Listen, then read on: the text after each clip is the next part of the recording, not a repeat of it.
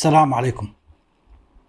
توجد عنصرية لربما أبغض من العنصرية اللي تكلمنا عنها بالحلقة السابقة. شنو كانت الحلقة السابقة؟ يلا ابدي. لا 101. السلام عليكم.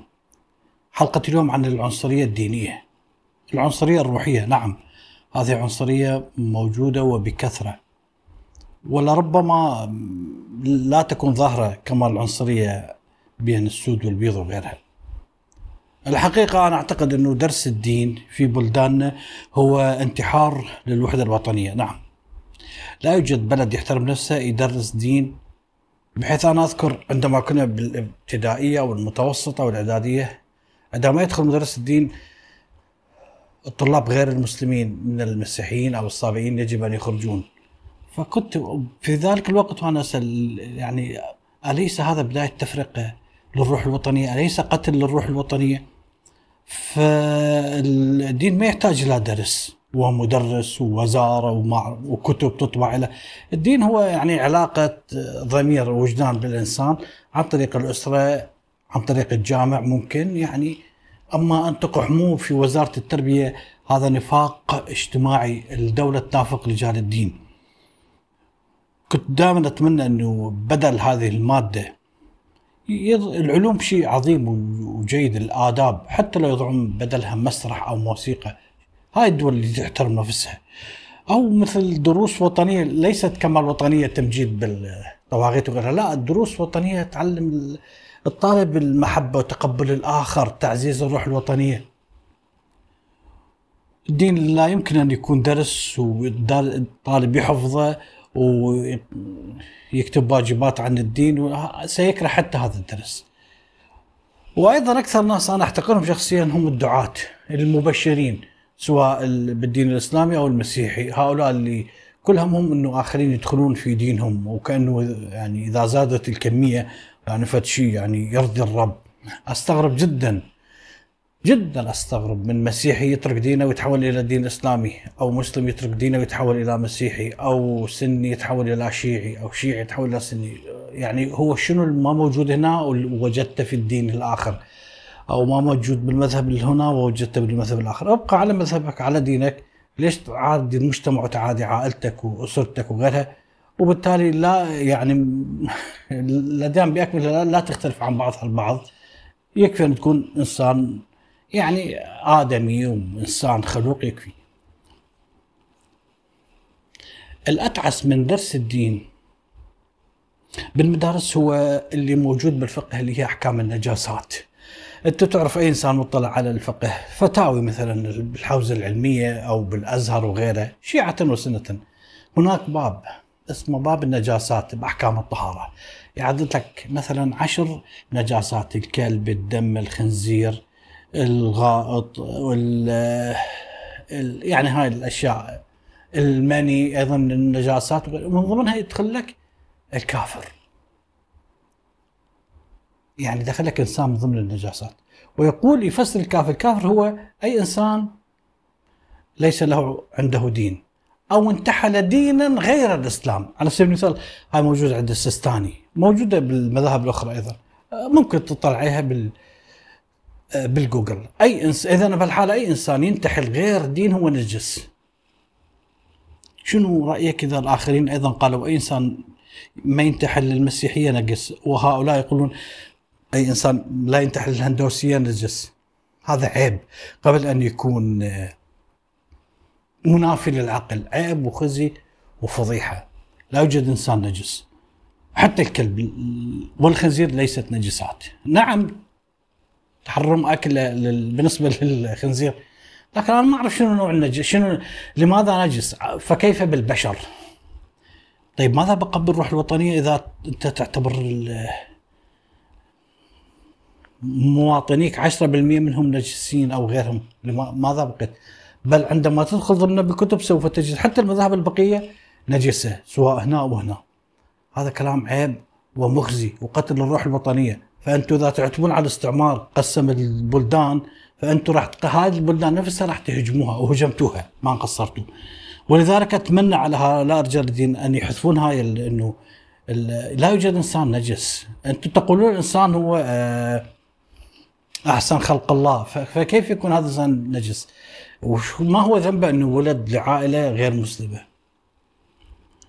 المسيحيين هم السكان الأصليين للعراق، ومن العيب هذا الكلام، وللأسف أنه تركوا بلدهم.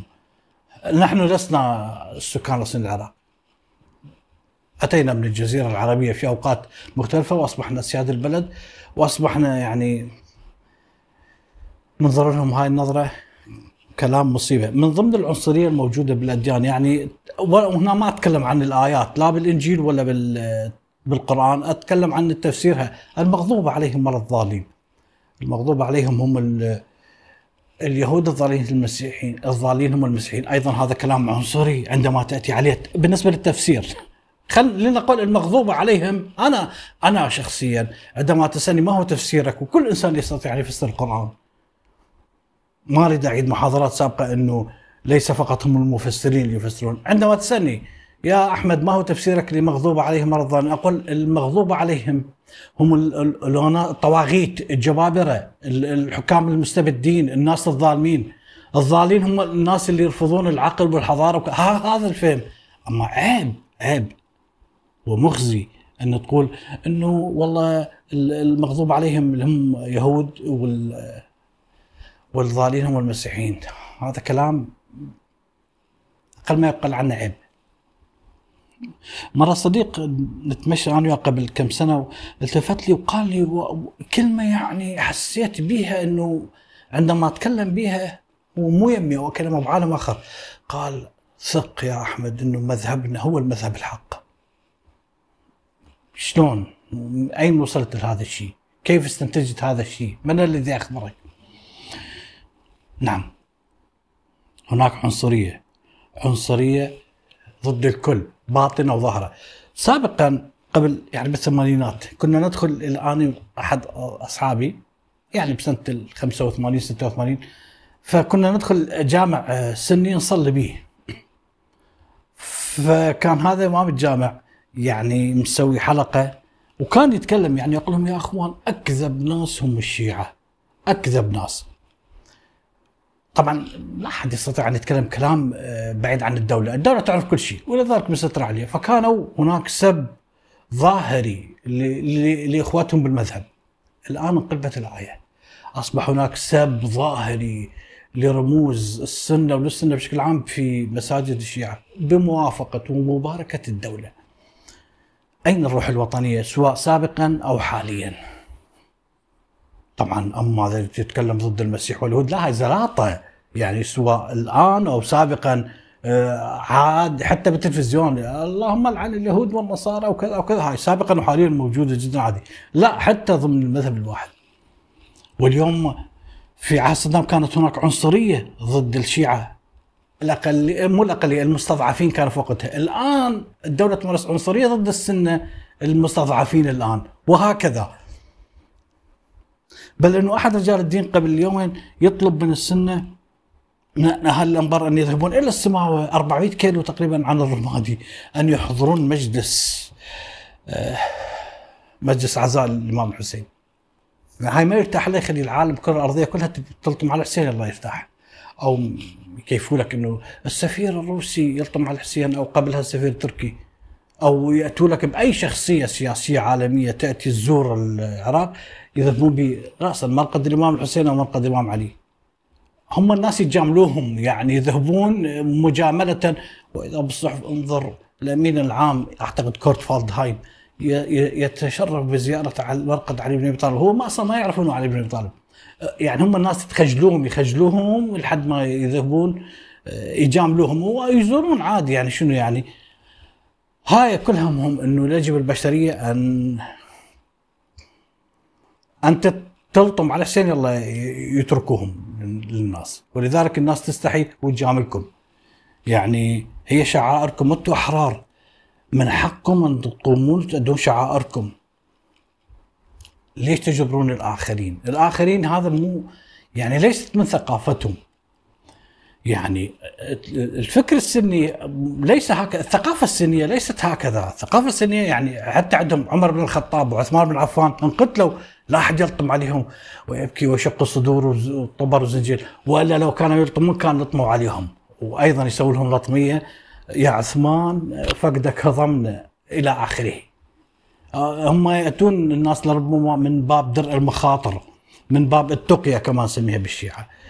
فهل هي الوحدة الوطنية باللطم؟ راح تنحل كل مشاكلنا باللطم؟ هل من الوحدة الوطنية أن تجعل عيد الغدير اللي هو أصلا لا توجد به حقيقة 100% عند الشيعة تجعل عطلة رسمية؟ وهذا قتل الروح الوطنية. يعني رغم عنكم يجب أن تحتفلون بعيد الغدير. هناك من يعتقد أن اللطم والتطبير هو من قوانين الطبيعة. لا أخي، المهم العنصرية الدينية، ونحن نعرف أن كلمة عنصر اللي هي معناها في اللغة أنه الأصل، أصلك من أين؟ إذا أنت لك حقوق تختلف عن الآخرين. ومثل ما ذكرت بالحلقة السابقة قديما أن هتلر اتخذ السلاح، هذا السلاح من أجل الإشادة بتفوق الشعب الألماني على سائر شعوب الأرض، وأنه هو ألمانيا فوق الجميع، مدعي أن العرق التي تجري في دماء الشعب الآري نقي على عكس كل المخلوقات اللي خلقها رب العالمين. نحن نعرف أن هذه أصلا أصبحت مضحكة من النوادر، لا صحة لها على الإطلاق. هذه منقوصة بالأدلة العلمية والأخلاقية والاجتماعية، أنه القول بالدم الآري هو عبارة عن أسطورة وخرافة مضحكة من الخرافات اللي عبارة عن تضليل للعقول لا أكثر، وضحك على الألمان قبل غيرهم. نعم، كل يوم إن من الشواهد ما يفسد هذا الكلام غير الحقيقي. الشعوب ما تتفاضل بالأحساب والأنساب والأصل، وإلا هذه أمريكا لا أصل ولا فصل ولا حسب ولا نسب، وهي أمة في كل شيء.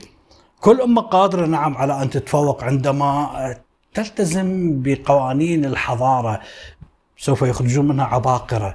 أما الأمم البقية عندها عباقرة لكن يندفنون مكانهم بالمقابر حتى وإن كانوا حسب ونسب وغيرها. نعم، هذه العنصرية ممكن نسميها اللي تختلف عن العنصرية اللي تكلمنا عنها الآن، هتلر وجماعته، عنصرية الروح، عنصرية دينية، لأنها تعطي ميزة لبعض الناس على أساس الدين. هؤلاء يتفوقون ليس بالعقل أو الأدب أو المادة أو كذا، لا يتفوقون لأنهم بصدفة الميلاد أصبحوا مسلمين أو مسيحيين أو يهود أو هندوس، فبالتالي كأن الرب اختارهم هكذا، يعني من بقية كل شعوب الأرض اختار هؤلاء يتميزون عن بقية الشعوب والبقية نكسين وغيرها. ولذلك هذه يعتبروها نعمة، يسميها توفيق إلهي، توفيق إلهي، نعمة من الله، بمعنى منحة إلهية ينعم بها الله على من يشاء، وهؤلاء هم اللي أصحاب الصراط المستقيم. وهذه يعني جزء من الإيمان، يعني كما نقول إن شعب الله المختار اليهود، الله اختار هؤلاء فقط، والبقية حتى بالآخرة حالهم حال بهائم، فقط شعب الله المختار اللي 20 مليون يهودي تقريبا الآن والبقية هكذا، أو مثل المسيحيين اللي يؤمنون بالمسيح ويخلصهم والبقية بجهنم، أو المسلمين والبقية بجهنم. هاي كلها عنصرية. نعم، أول من نتكلم بهذه النغمة العنصرية التي لم تكن يعني لها تلك الامتدادات سوف تتعزز بالمسيحية وبالإسلام هو رسول بولس، فيقول في رسالة إلى أهل أفسس، يقول لهم ماذا؟ يقول لهم فإنكم بالنعمة مخلصون، إنكم بنعمة مخلصون، وذلك ليس منكم، إنما هو عطية من الله، عطية من الله عليكم، اختاركم عندما يخلصكم المسيح أنتم فقط. لماذا الله اختار هؤلاء؟ الله اختار هؤلاء، كما تقول الحمد لله على نعمة الإسلام، توفيق إلهي، اختار مجموعة مسلمين والبقية جهنم، يعني ليس على أساس عقلي أو أخلاق أو فد شيء حضاري عملتوه أو غيرها، لا هكذا بحكم صدفة المولد. فماذا تشتم من هذا القول؟ تشتم أيضا إنكار الإرادة الحرة بالإنسان، بعد لا يفيد، لا تعمل خير أو شر أو أنت مسير بحكم مولدك مسيحي للجنة أو يهودي للجنة أو مثلا مسلم للجنة. هذا سوف يدفع المسيحيين الذين كانوا مهتمين بالفلسفة اليونانية وتعاليم أفلاطون على معارضة هذا الكلام، لأنه أين تذهب الإرادة؟ انتهت الإرادة، لا يوجد بعد إرادة ولا عمل صالح وعمل طالح، يكفي أن تؤمن، هي هبة من الله، نعمة من الله. لذلك قال راهب إنجليزي بدأ يدافع عن الحرية الفلسفية اللي تعلموها من الأفلاطونية الجديدة، فقال أصلا آدم وحده هو المسؤول عن خطيئته، هو أكل التفاحة وهو يتحمل خطيئته، نحن ما ذنبنا نتحمل هذه الخطيئة لهذه الدرجة. طبعا هذا القول سوف يهدم الخطيئة الأولى بالكامل، يعني يهدم لك، ينسف لك الديانة المسيحية بالكامل، إذن لا داعي لخلاص وغيرها. قال نحن ما ذنبنا، هو آدم يتحمل مسؤولية خطأه. سوف يأتي بعد ذلك القديس أغسطين يحاول هنا مشكلة يجب أن يحلها. طيب هنا نعمة إلهية على المسيحيين والإرادة كيف؟ إذا قلت هذه نعمة إلهية على المسيحيين، نعمة إلهية لليهود، نعمة إلهية للمسلمين، طيب ما هي الإرادة؟ الإرادة كيف؟ كيف سوف نقول إنه هذا إنسان سوف يعمل عمل يستحق الجنة أو يعمل عمل جزاء جهنم؟ مشكلة. لا، القديس أغسطين جعل الإنسان مسؤول عن أعماله. لماذا؟ لأنه حر التصرف، قادر على رفض هذه النعمة، عدم الانقياد إلى هذه النعمة. كما لو أن الكهرباء الآن موجودة وأنا مطفئ نسميها الدقمة، أنا لا أريد أن أشعل الضوء هكذا، فكذلك أنا لا أريد نعمة الله. فهذا جواب أغسطين. موجود عندك كهرباء، اذهب اضغط على الزر يأتيك النور. فكذلك بإمكان الإنسان أن يتقبل نعمة الله أو يرفض النعمة، هكذا يقول القديس أغسطين. لكن هذا الكلام كلام أغسطين لم يأخذ أحد به، لأن الجبرية ازدادوا، هؤلاء يدعون أن الإنسان مسير غير مخير، يعني منذ الأزل الله كاتب له، هؤلاء في ازدياد. حتى عندك في الدين الإسلامي الآية القرآنية اللي تقول فأما شقي وأما سعيد، هناك لها تفسيرين. تفسير أهل السنة قالوا تفسيرها أنه كل إنسان مكتوب عليه من البداية يدخل للجنة أو يدخل للنار، فأما شقي وأما سعيد، يعني بهالحالة الإرادة أصبحت فلسيا. تفسير الشيعي قال لا، فأما شقي وأما سعيد، يعني بحياتك الدنيا تقضيها بشقاء أو تقضيها بنعيم، ما تعرف جنة أو نار بالأخير، ليس الموضوع آخروي، موضوع بالدنيا. لكن هنا أيضا سلب للإرادة، يعني أنت مكتوب عليك التعاسة وهنا مكتوب عليك الشقاء بكل الأحوال. بعد القديس أغسطين سوف يأتي توما الأكويني يحاول أن يوفق أكثر بين النعمة الإلهية وبين الإرادة، لكن لم يستطع، لأن بقى النقاش محتدم أين داخل فقط جدران الكنائس والمعاهد والمعابد اللاهوتية فقط. نتقدم خطوة، سوف يأتي مارتن لوثر وكلفن، هؤلاء البروتستانتيين المصلحين، ويقولان أن الله يصنع في الإنسان كل شيء خير أو شر، فهو الإنسان مقدم عليه محكما بالنعيم أو بالشقاء. هذا ماذا يعني؟ هذا يعني حكم إعدام صريح على حرية الإنسان واختياره، مكتوب عليك من البداية الشقاء وكذا، أسوأ من الكاثوليكية. بعد ذلك سوف يعقد البابا كليمان الثامن يعقد مؤتمر من أجل أن يبحث، يا جماعة الخير شوفوا لنا الإرادة الحرة، إذا الله إحنا منعم علينا، عندنا إرادة لو لم نملك إرادة. تصور كم سنة استمر هذا البحث، المؤتمر، هذا المؤتمر اللي عقده 9 سنوات، 9 سنوات فقط دكاترة وعلماء لاهوت وفلاسفة يبحثون، هي هاي المشكلة وما توصلوا لحل. أخيرا سوف يأتي جانسين، مؤسس المذهب الجانسيني، أشبه بالسلفية، يشبه الوهابيين اللي عندنا، ناس مشددين كلش. بقى 20 سنة يألف كتاب منع من نشره هو بحياته، يقول أن الإنسان أضاع حريته متى؟ عندما طرد من الفردوس فما عنده إرادة، هو الآن مسير بالنعمة. إذن عندما تأتي لهذه العنصرية سواء الدينية الجسدية، عن الشكل، عن اللون، عن المذهب، عن كذا، سوف تجدها أنه هذه ما تنبع فقط من لون البشرة، ما تنبع من دين ورثة من أبائك، بل من العقل البشري. وبالتالي الحل للتمييز العنصري، الحل من النفور للآخر واحتقاره، الحل سهل جدا. يجب أن نعالج الأوهام العقلية، لأن هي وهم، حالة حال كثير من الأوهام، مفاهيم زائفة موجودة بالعقل البشري استمرت آلاف السنين، أنه جنس أفضل من جنس، أتباع دين أفضل من أتباع دين. العقل البشري فقط، بس شوية حرك عقلك كلها تنسف. هذا التعصب العرقي والتعصب الروحي للدين هي فكرة خاطئة، بأن الجنس البشري مكون من الأساس من أجناس مختلفة، أو أنه جماعات بشرية مختلفة تتمتع بكفاءات من الولادة بالوراثة مختلفة، أو نعم إلهية دينية مختلفة وتتفوق حسب رغبة الرب، فوق شعب على شعوب، أو حسب بالنسبة للأعراق عرق أفضل من عرق. وهي لا، الجنس البشري جنس واحد، ولذلك لا يوجد سوى جنس بشري واحد، لا يوجد سوى دين واحد، المحبة والأخاء.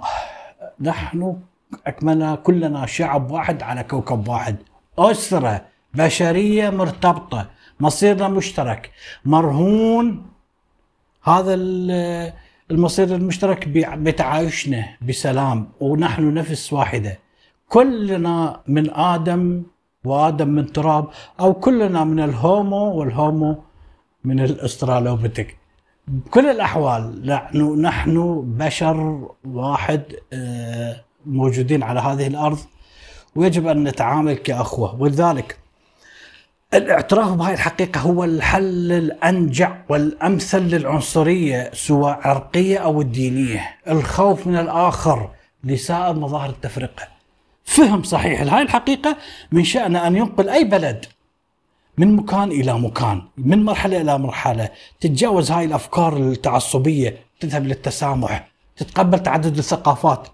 ولذلك مثل هذه المفاهيم خطوات فعالة نحو عالم جميل عادل، عالم سلمي، لكنها ما تأفي لاستئصال هذا الورم الخبيث اللي ينهش بالمجتمع.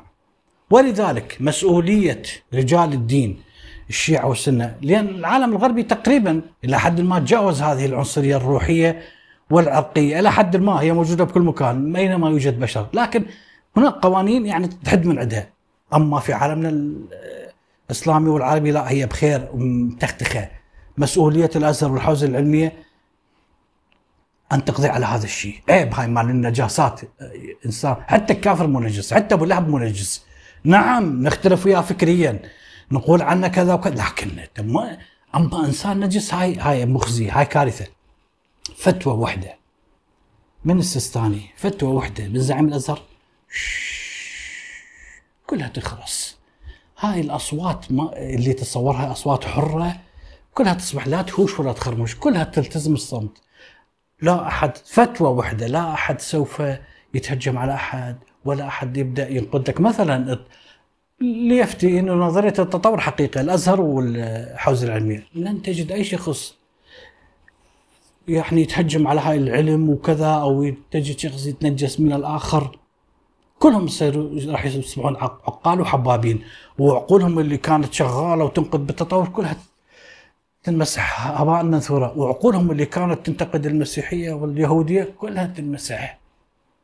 فقط أتمنى يمتلكون الشجاعة بالحوزة وبالأزهر مثل الشجاعة اللي امتلكتها الفاتيكان، واعترفوا بالخطأ عندما حكموا غاليلو وحرموا كتب كوبرنيكوس، وهاي عندما أحرقوا برونو الآن إلى تمثال أمام الفاتيكان يأشر هكذا، يقول هؤلاء الأحرقاني في عقر دارهم، اعترفوا بخطأهم. يعني والله من الأمور اللي تقهر أنه نائب مسيحي في البرلمان العراقي قبل يمكن 10 سنوات، مصلاوي من أهل الموصل، يعني قال، يعني تحدث عن طفولته بالستينات أو الخمسينات، قال يعني المسافة بين بيتنا وبين المدرسة يمكن كيلومتر، قال طريق لا يسميه طريق الجحيم، لأنه كل الأطفال كانوا يأتون يعني المسلمين ويسعون نقص نقص نقص، وهاي معروفة بالمجتمع العراقي وحتى المصري للأسف. الأقباط المصريين اللي بدل ما يعتبروهم أخوة هو لا يذهب هذا المصري إلى أي نقص أو لو يعني أقصد أنه نقص فكريا مو نقص دينيا. بأفغانستان يعتبره أخوه، بينما القبطي المصري ما يعتبره أخوه. زين، هاي فلتة وقى الله شرها. طيب ماذا عن التمييز العنصري؟ لأن الحلقة السابقة قبل أعتقد أسبوعين ما كملتها، انقطعت الحلقة. أكملها بالنسبة للتمييز العنصري. نعم، حدث إلغاء للتمييز العنصري نتيجة لانتشار مبادئ الثورة الفرنسية العظيمة، مبادئ الثورة الأمريكية وحقوق الإنسان، وأيضا نجحت حملة في إنجلترا من قبل الشعب الإنجليزي من أجل محاربة الرق. هذا شيء جدا جميل.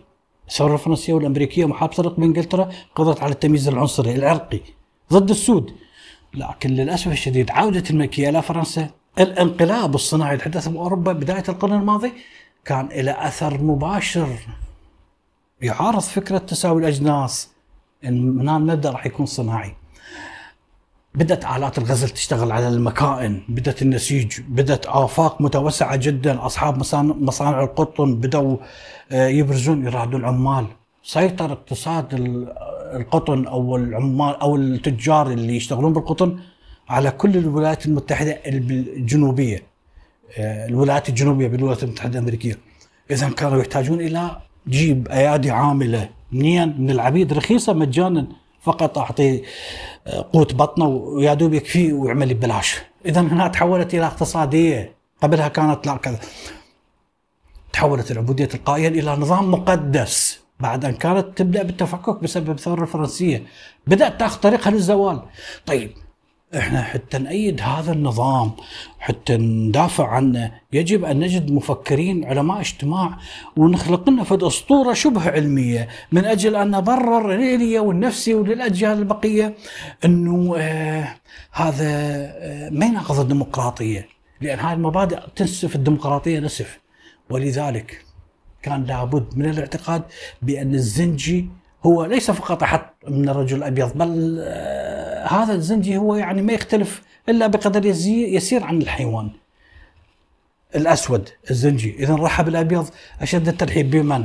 بنظرية داروين، خاصة البقاء الأصلح. الأبيض هو الأصلح، الأسود لا، هذا مو أصلح. فاعتبرها قضية تأيد وتدعم سياسة التوسع على حساب الشعوب منحطة. هؤلاء جنس منحط، إحنا الأبيض جنس أرقى. والدليل نظرية التطور داروين. اجت نظرية التطور بوقتها بالوقت المناسب اللي كانت الدول الكبرى عندها مصانع تعمل، وكانت تأسس امبراطوريات استعمارية، فساعدت الرجل الأبيض على تبرير أعماله الإجرامية والنهب والسلب أمام بقية الشعوب. ما يحتاج أنه يتألم، ما يحتاج أنه ينبض ضميره. هؤلاء علميا شعوب منحطة. كما أنه أنت مثلا بالحروب الصليبية أو غيرها تقتل أي إنسان أنه تعتبره كافر